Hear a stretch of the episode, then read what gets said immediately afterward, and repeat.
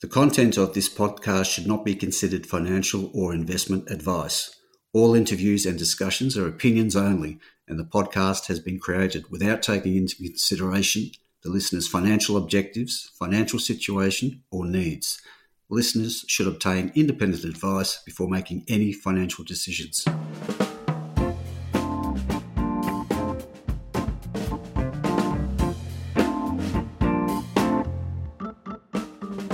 G'day, this is Barry Fitzgerald, Garimpeiro columnist for Stockhead. Welcome to another edition of the Explorers podcast.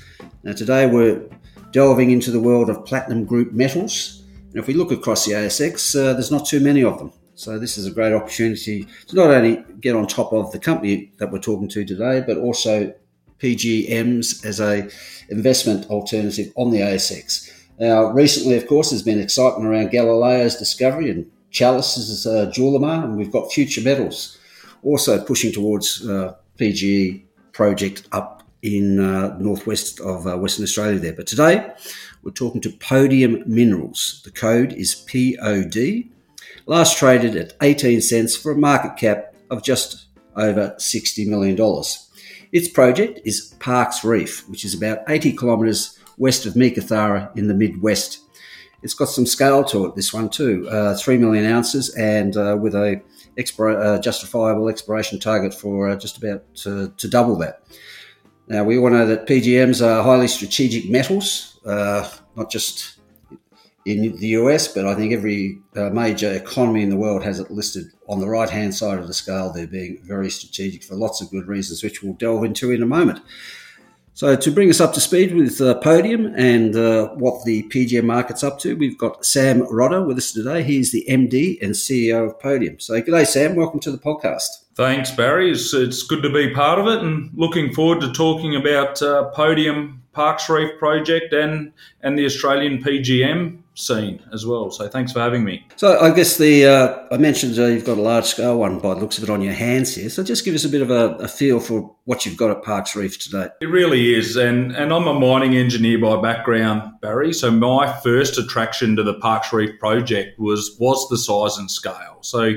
We have a 15 kilometre long ore body, which has recently been proven through drill programs over the last couple of years. So, proven resource, 15 kilometres long, currently modelled down to about 100 metres deep along the ore body. And as you mentioned earlier, we've uh, just recently completed an exploration drilling program to extend that model down to 250 metres in depth. So, significant size and scale in the Australian market. Just doing some reading on your recent high grade exploration hits. But uh, I see that there's an, actually an exploration history that goes way back to the 1970s with some big names, Inco, CRA, and others. What is it in this modern era era that's uh, made Parks Reef stand up for you guys? For Podium, it's always been around the PGMs, but you know, around other parts of uh, the Weld Range area, which is the part of uh, you know the top of the Midwest where we operate there has been extensive exploration around some nickel and chrome laterites. Uh, we've got Fenix Resources operating, you know, a small to medium scale iron ore. So it really is a prospective area of WA, which is which is starting to grow, and and obviously with long term Westgold's long term uh, gold operations nearby. So it's exciting for us. Um, the PGEs situated uh, between you know between the Mafics and the Ultra Mafics is, was what attracted us in, in recent years.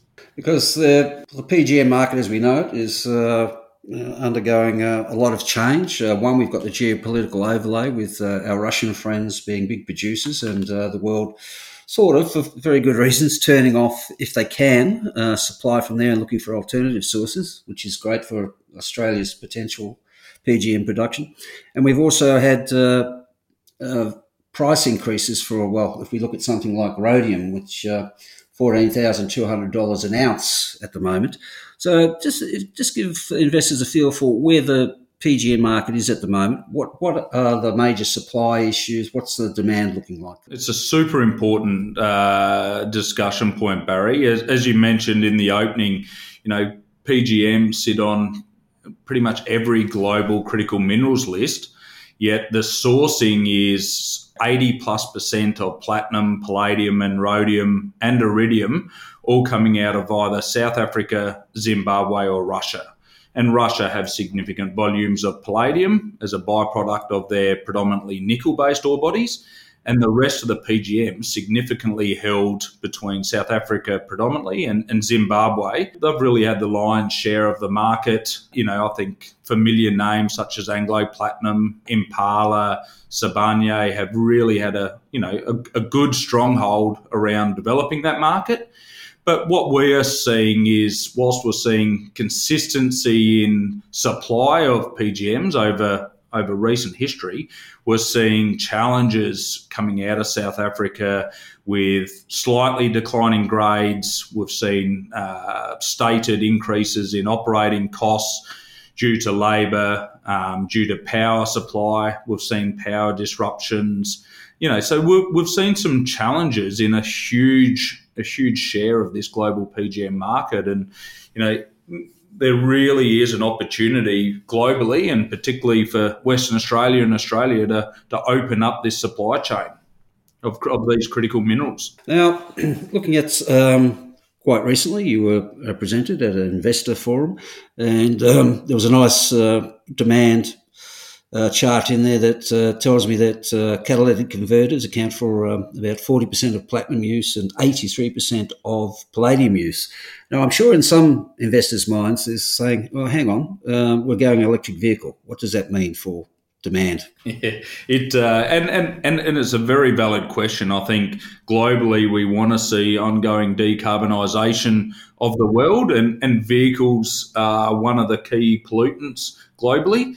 Um, I think it's worth noting that both platinum and palladium already play a significant part in combustion engine vehicles in heavily reducing those noxious and, and carbon gases as well. So PGMs already play a part.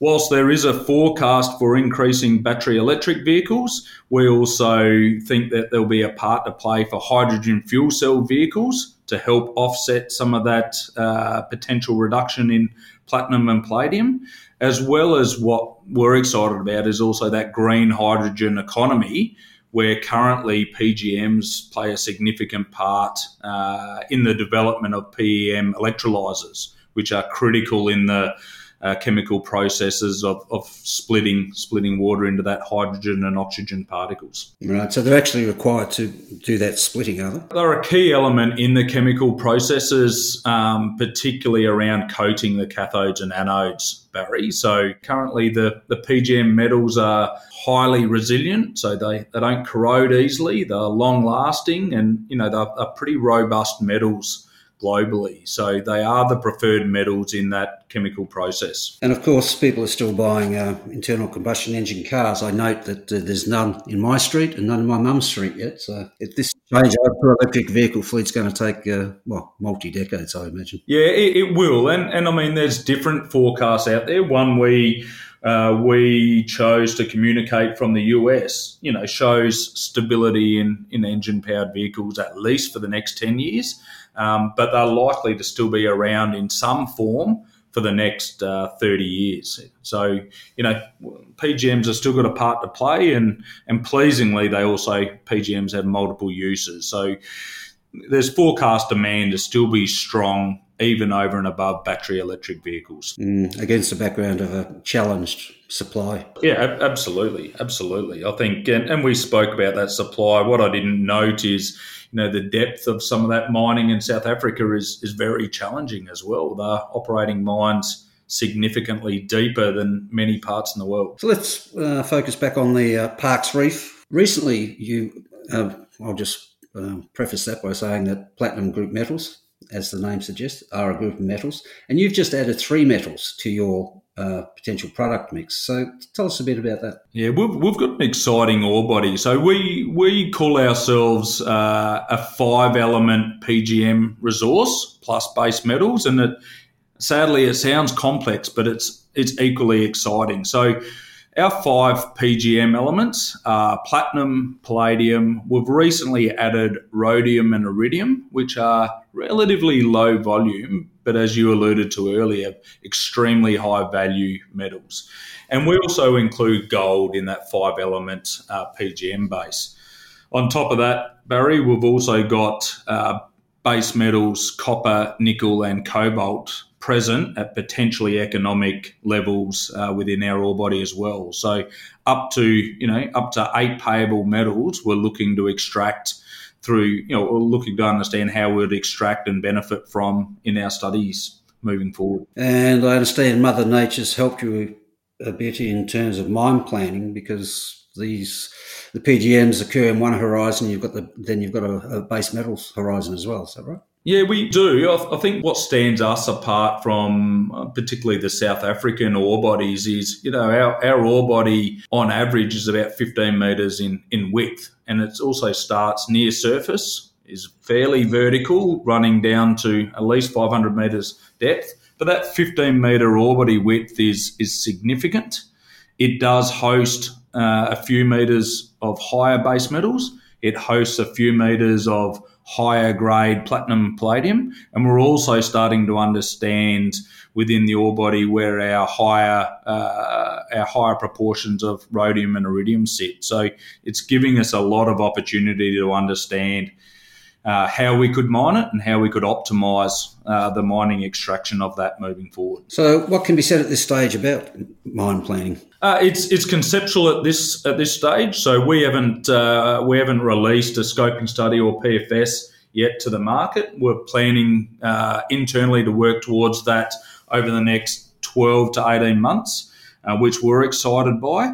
We have enough inferred resource and enough data to do some conceptual mining and to do some early geological modelling to help us to help guide us moving forward barry. And, and i think that's the exciting thing for us is it's still in that project evaluation space and we can really understand where to hone in our next activities and, and where we need to extract maximum value during the study period. So, the next uh, mineral resource estimate, when's that likely? That's likely to hit in October. So, we've completed the drilling associated with that uh, exploration target we stated earlier this year, and we've received a large amount of the assays. Now, we've had some delays in assays similar to many many uh, miners and explorers in the last few months.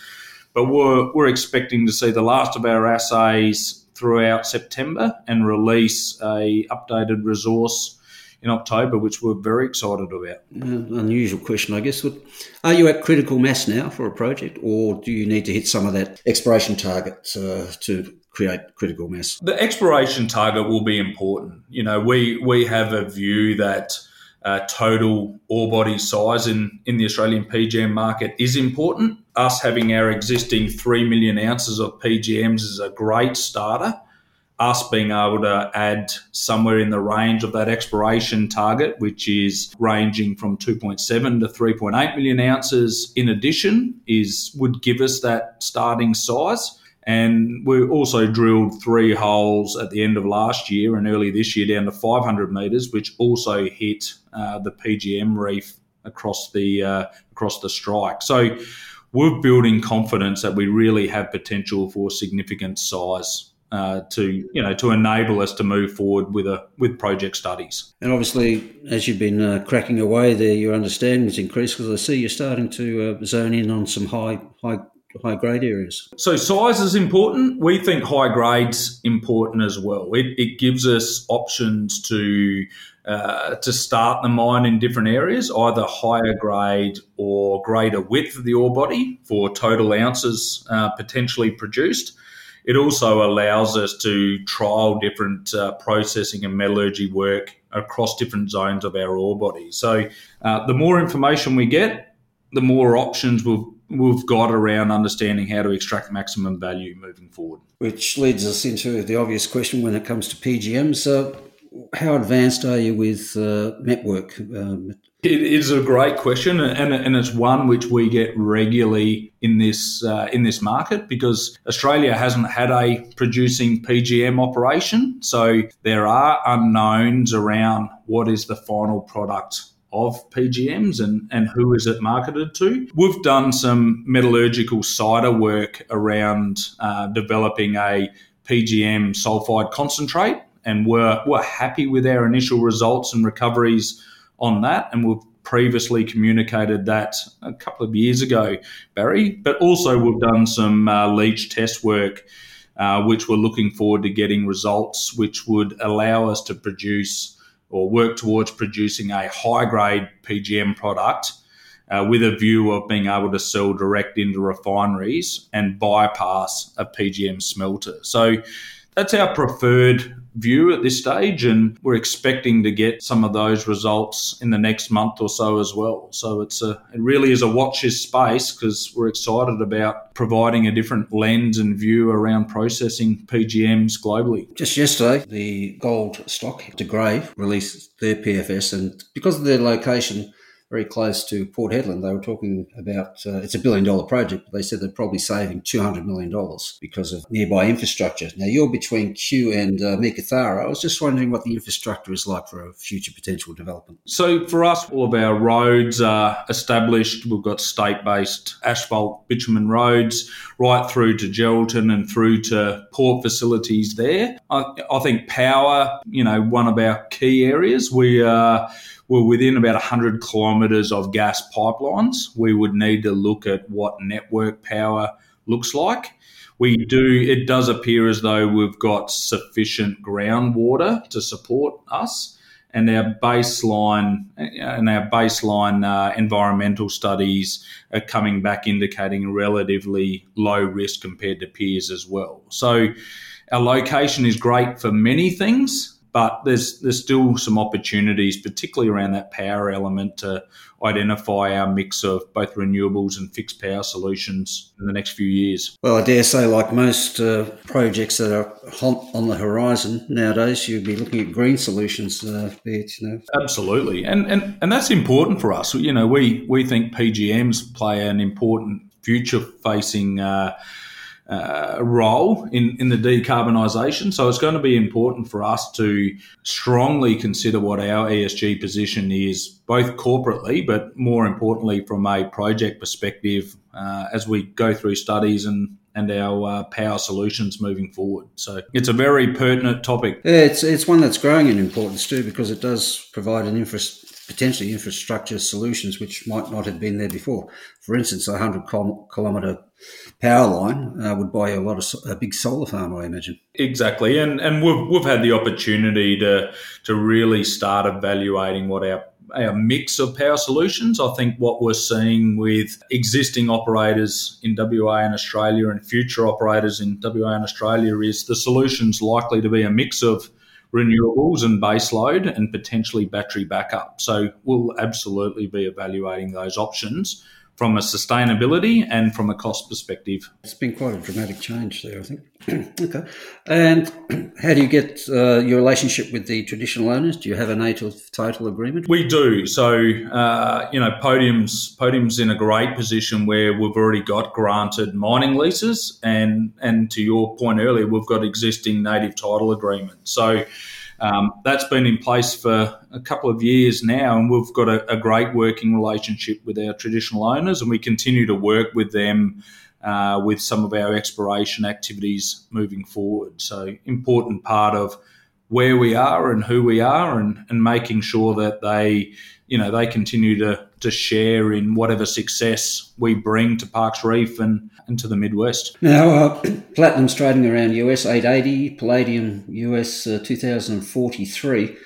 Can't let you go without telling me why rhodium is 14,200. It's a volume game. So the, the annual supply of rhodium is circa less than a million ounces uh, globally. There's not a single rhodium mine in the world. It's always a byproduct of PGM. So it, it, truly is a rare metal, Barry. You know, less and you know that's less than thirty tons globally produced. It's also it also has those chemical properties and resilience which no other PGMs have. And it can't easily be substituted in any of its uh, any of its um, uses, which is glass cutting, uh, auto catalyst. It can't be replaced, easily replaced in any of the electrolysis work either without losing performance. So I think you know the market, the market which demands performance, also needs to pay for the best material out there. And at this stage, rhodium ticks a lot of those boxes. So Sam, give us uh, investors a feel for what the news flow will look like in the next six to 12 months. We've got some exciting times moving forward. We know at the moment we've got 3 million ounces of our 5E PGM resource. Uh, in October, we'll upgrade that resource, we think, significantly from a size perspective. We still need to do the modelling, but you know we're, we're looking we're looking to see a significant upgrade in our resource in October. We're also looking forward to bringing to the market some of our metallurgical results. It'll be within the fourth fourth quartile of the this year, um, which we're excited about because it really gives us a pathway a pathway to market. And the other key ones We'll really focus internally, and we've got the skills internally to to use use these inputs to help guide us around where our starter mines could be for further scoping studies and and really to inform where our infill drilling and growth drilling will come from moving forward. So you know, it is. It's met results, it's early study work, and it's a significant resource upgrade in the near term. So it's it's pretty exciting for us. So there we go, folks. An interesting story in the PGM space uh, against a back backdrop of a challenged uh, supply chain. Uh, not only investors watching this one, uh, governments around the world, world as uh, WA, as, as, it has done in lithium, rises to the challenge of supplying the world with strategic metals. So, Sam, best of luck with it all. We're watching with interest. Well done. Thanks, thanks for that, Barry, and thanks all. Cheers.